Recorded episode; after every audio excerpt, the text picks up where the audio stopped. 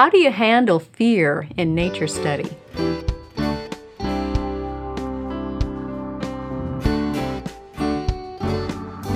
Welcome to the Simply Charlotte Mason podcast. I'm Sonya Shafer. Today we want to address a topic in nature study that we hear about quite often, and that topic is fear. Being afraid of something in nature, one of the nature friends, has become an enemy in your mind, whether that's you or for one of your children. Joining me in this discussion are Karen Smith and Laura Pitney. I think this is going to be a very helpful discussion. Now, Laura, I want to start with you because we've talked on previous podcasts about you do have a nature fear. A few, probably. A few. Oh, more than one. Okay, I know about just nature in general. No. now I know you're afraid of snakes. Yes, ma'am. Um, can you talk about that a little bit? Like, how did that come about? What does it feel like in your? What's going on in your head when you're sure. doing nature study?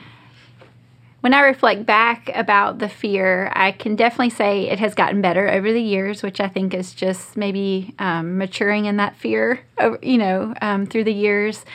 I remember some instances as a young girl where um, I was being chased by an uncle who had a snake in his hands that just terrified me. He was pestering me. He had a he thought it was great, you know, and to this day he denies it but it happened you know so i just remember those experiences just really turned me off where i just did not want to be around snakes and then another thing was um, finding snake skins like after they shed around our property at our house where i grew up just really freaked me out because that was another layer on um, the previous fear from my uncle, and I'm just thinking that means they're growing and getting bigger, you know. That's a good point. I'm just yeah. like, and they're near me, you know. So that just added to it. Um, so um, that that was just kind of the foundation. Um, I've never touched one. I've never had a bad encounter with one. I have um, seen them in maybe our yard or where I would just you know flee from it. So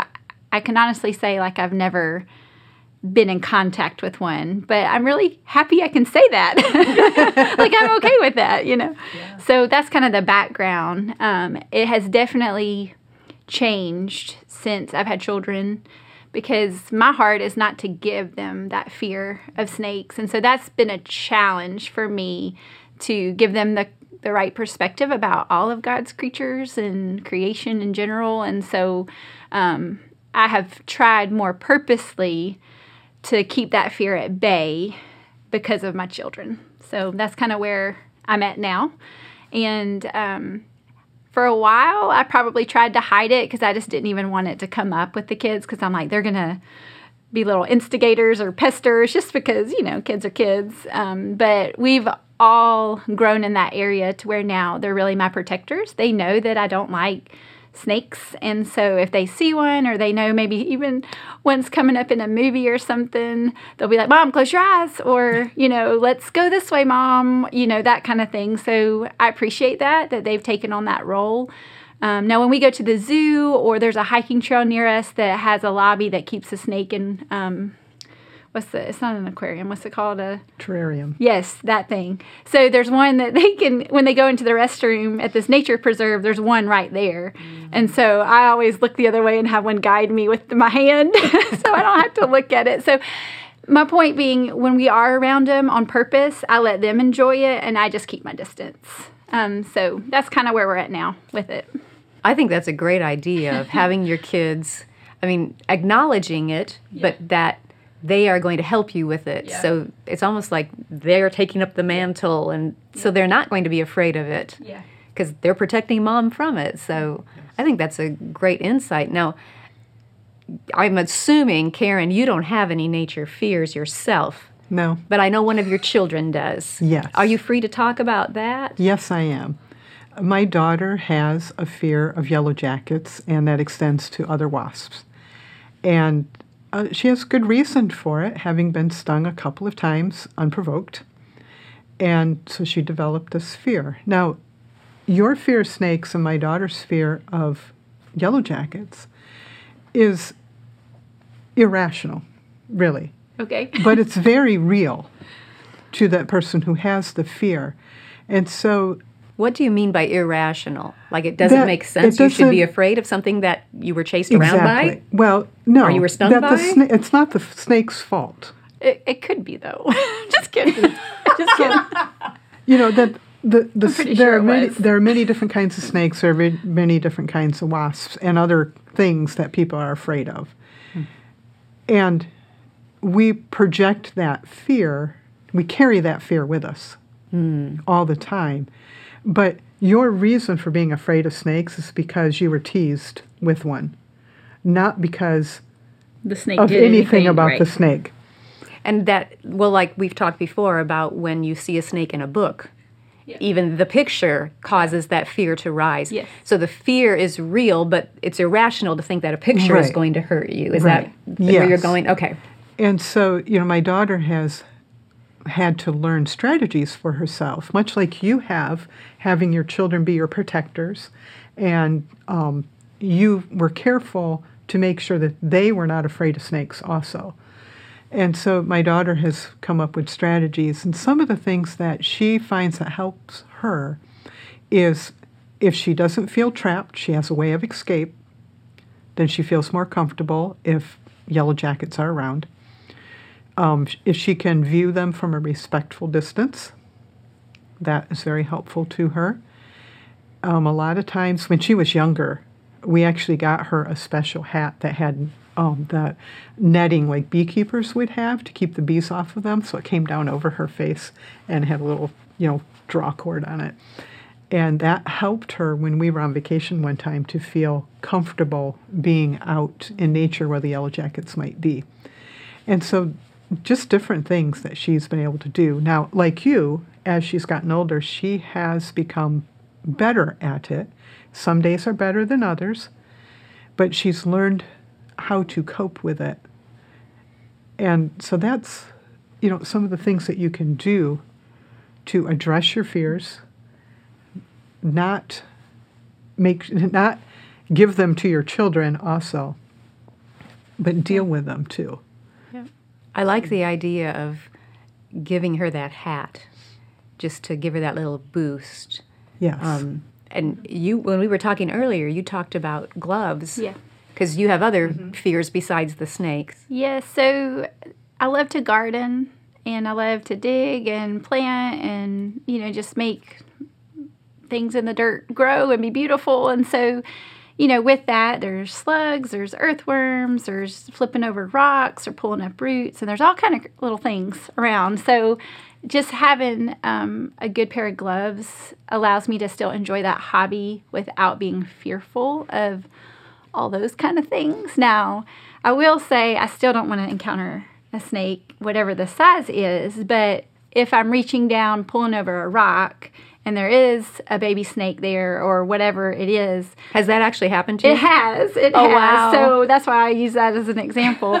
um, and it was probably a couple years ago. So I want to pat myself on the back that I reacted better than I thought I would in this scenario. I, I flipped over the stone and there was a snake coiled up. Um, and I was like, took a deep breath and just walked backwards and then went and got one of the older kids to come make sure it got out of my way and I could finish working. So, but I had those gloves on and I felt protected so when the surprise came, I at least was able just to, you know, step out of the situation. But the gloves are a big tool for me. I feel more confident. Um, so my son, he wanted a leopard gecko lizard, and I was like, there is no way. There is no way I'm getting a lizard at my house because it reminded me too much of a snake. Like the the feel of it, even the way it looked at you, you know, like I'm just too many similarities, you know. And so um, he was very adamant about it, and we had a friend who helped us figure out what kind to get, the cage. I had worms in my fridge. Like, come on, like To who does this- that, to right? feed the lizard, Crickets yeah. and worms. Yeah.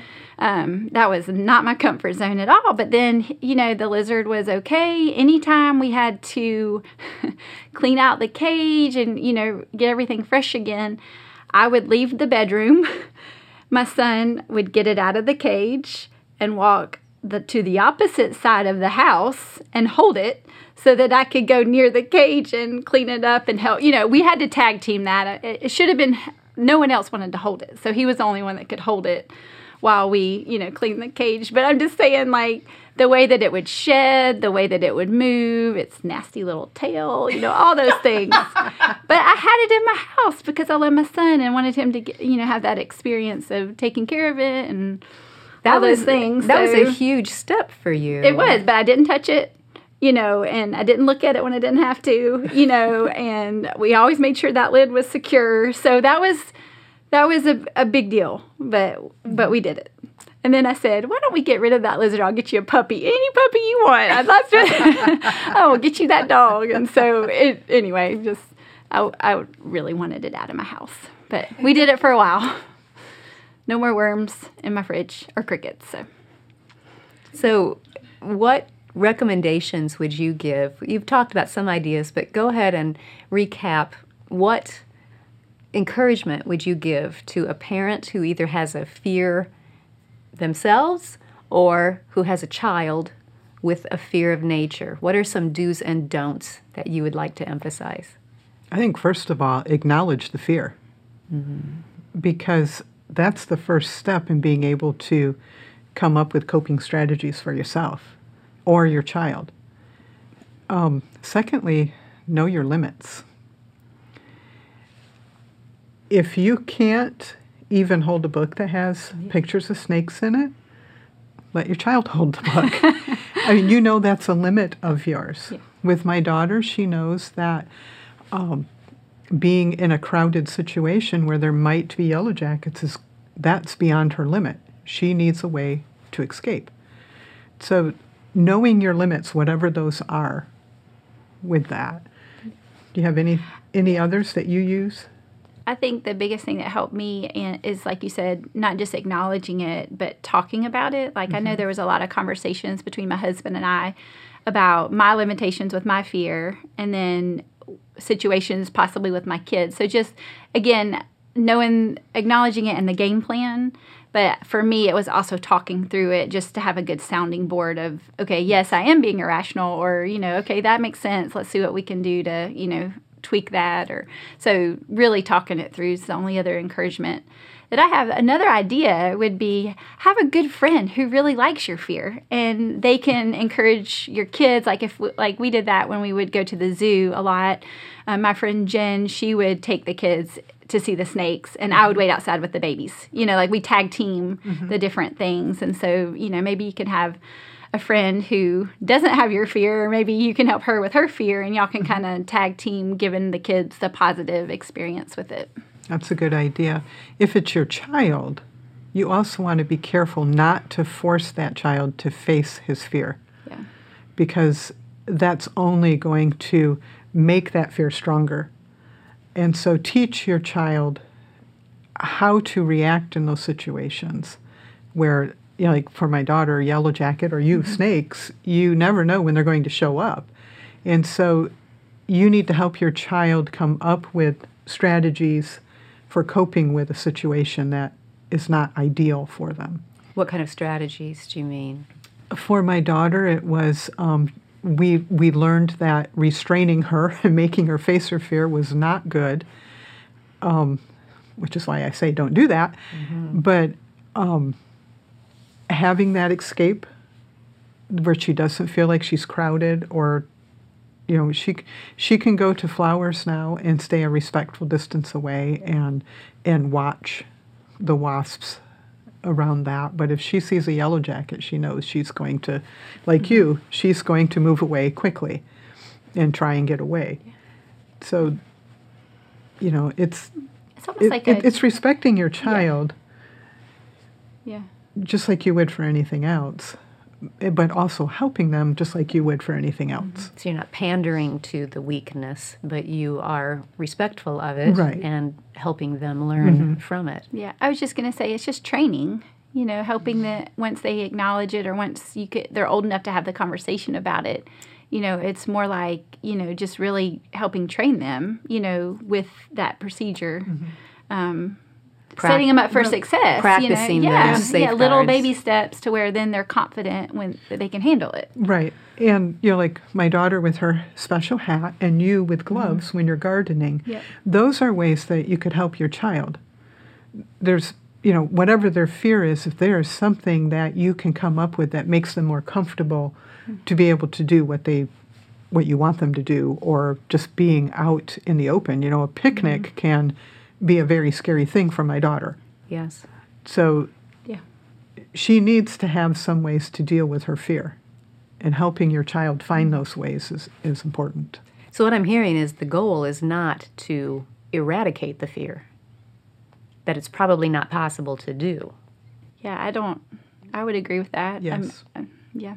but we can help our children learn how to deal with it, Yes. how to cope with it, and have strategies so they can still enjoy so much of nature, mm-hmm. even with that one little, I'm not going to say little, that one fear that's out there, not letting that paralyze them. yes Great. Thank you. If you enjoyed this podcast, be sure to subscribe through iTunes, Google Play, YouTube, Facebook, Instagram, or your favorite podcast app so you don't miss an episode.